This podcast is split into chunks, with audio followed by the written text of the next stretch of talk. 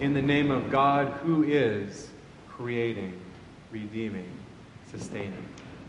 Amen.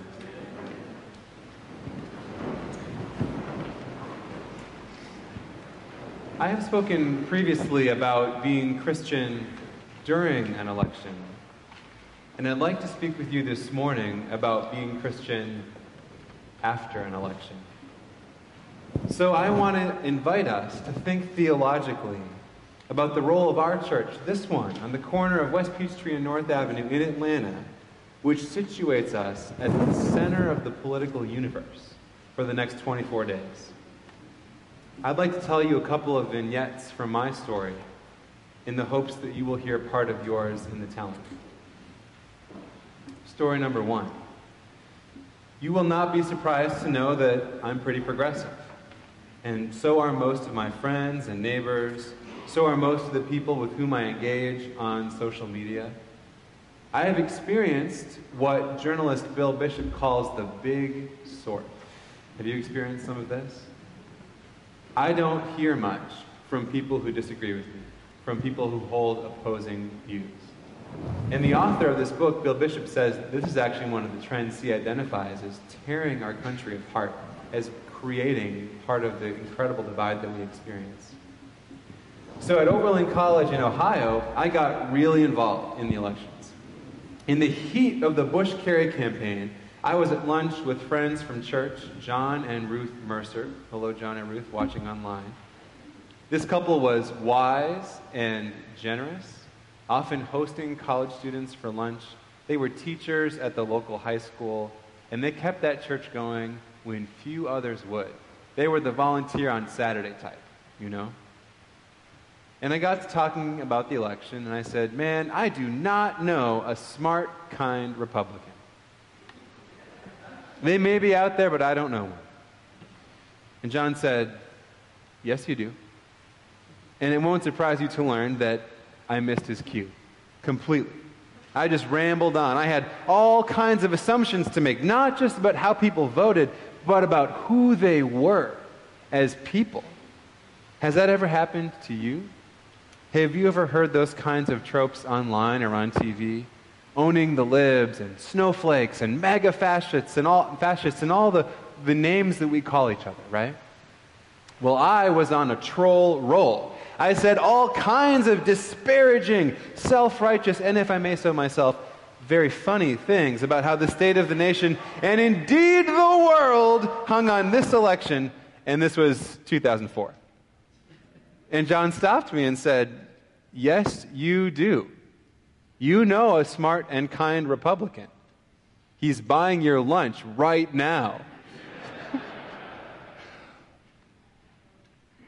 Oh no, I was I am so sorry. I said I pulled hard on my leg to extract the foot which was firmly entrenched in my mouth. I felt so embarrassed and so rude. I tried to walk it back. I hemmed and I hawed and John was incredibly gracious. He was a high school teacher, so he had seen this before. He said, Apology accepted. Just remember this for the future.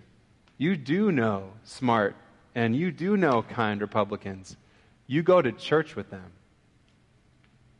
The lesson I took from that lunch, which I still remember as if it happened this morning, is that elections are going to come and elections are going to go. We still have the honor, joy, privilege, and opportunity to live together So, thinking theologically, God loves John and Ruth just as much as me and as my Democrat friends, and we can disagree without being disagreeable.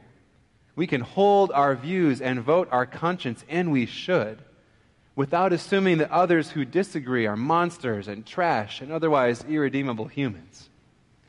But that's a countercultural move, especially right now. That's something that church can be about.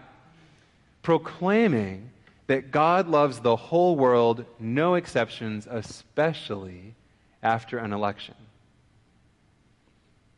Story number two. This one's harder to tell.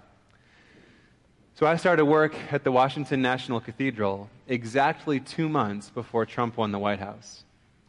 The night he won, I did not sleep.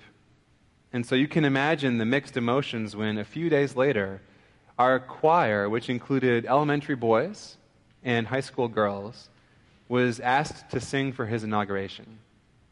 I was chaplain to those choristers, so I actually know the chants that you guys sang. I, I sang with them, and I, I came on their trips with them, and I spent a lot of time with them.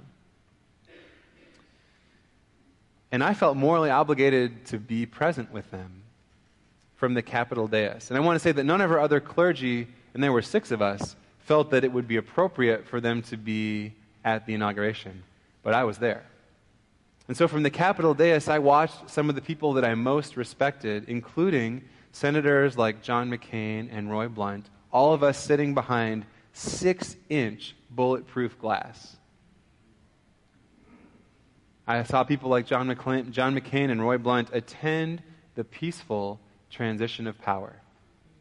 I watched Barack and Michelle Obama shake hands with Donald and Melania Trump, extending them every courtesy and listening politely while the new president spoke. We sat right behind the podium, and what we didn't realize until right then and there was that you could see us just past the president's shoulder in the same television frame. So as the world watched on TV, we were right there behind him.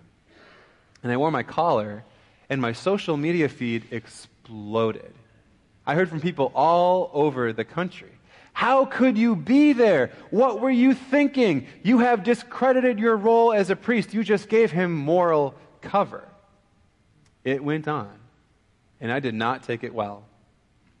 By doing that, we had managed to infuriate the entire liberal wing of the Episcopal Church my people, the people I had gotten sorted into, the ones I agreed with. And they came for me and for my friends and for the kids that I was responsible for. And it was actually a moment of crisis. It was, I did not take it well. I was on the receiving end of the rage machine. And it wasn't from the loudest pundits, the one with the plastic blown hair. It's from my friends, from my family, from my college chaplain, and more. And they were some of the hardest days I've ever experienced professionally. But along the way, especially after the inauguration and the prayer service, we discerned, kind of as we were living into it, an incredibly uncomfortable role for the church, but one that our dean, Randy Hollerith, courageously identified for us. We felt called to be and to live into being a house of prayer for all people. A place where our nation, our community might come together.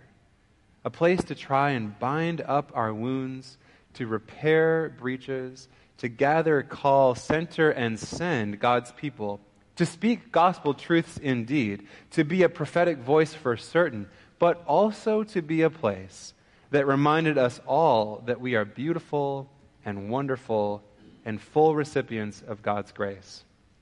Friends, you are beautiful and wonderful. God loves you, and you are worthy of God's grace.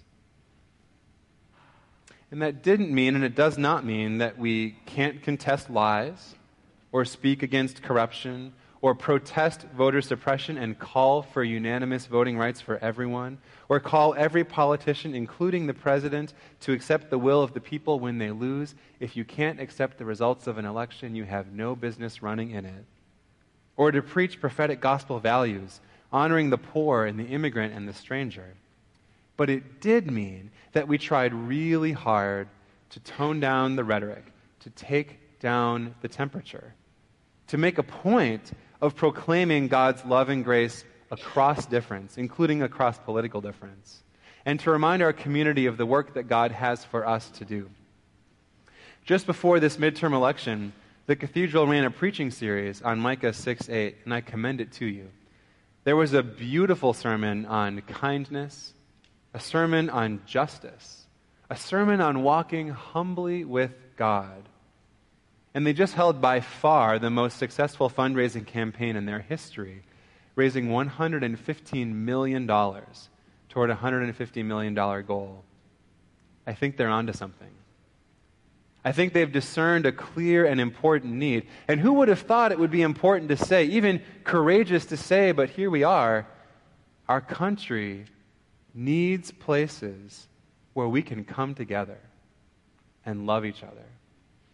Our community needs places where we can come together and love each other.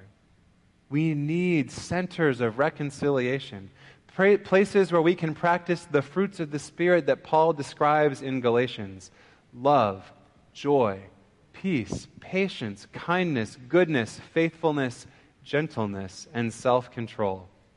It's an old fashioned view of church, but it is also wise.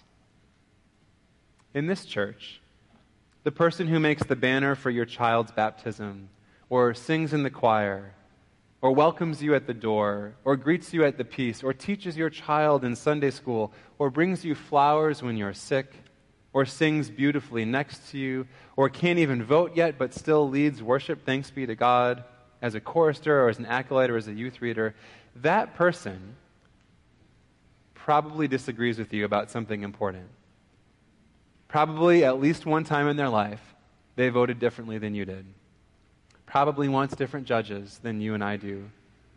And yet, here we all are. Good morning. So, how are we called to be Christians after an election? I think, in particular, God invites us into the ministry of reconciliation. And how might we do that? I think we can start by remembering God's love to seek forgiveness for our own sins of discord and division, and to seek to be voices of reason and calm, peace and reconciliation. Part of reconciliation means rebuilding trust. We are called to tell the truth, to counter lies, and to rebuild a common sense of truth. There used to be such a thing as commonly shared truth, and there can be again. We can lower the temperature of our own rhetoric we can make it unprofitable and unacceptable to attack, belittle, demean, and lie. We can simply change the channel, delete the app, unfollow the thread. Turns out that advertisers, which create the, the profitable ways of doing communication, they're watching like hawks, and they heed what we do. Just look at Twitter over the past two weeks. We also have a role in shoring up the foundations of our democracy.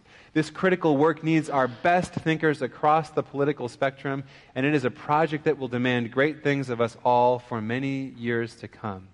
Indeed, we need respectful debate and two healthy parties.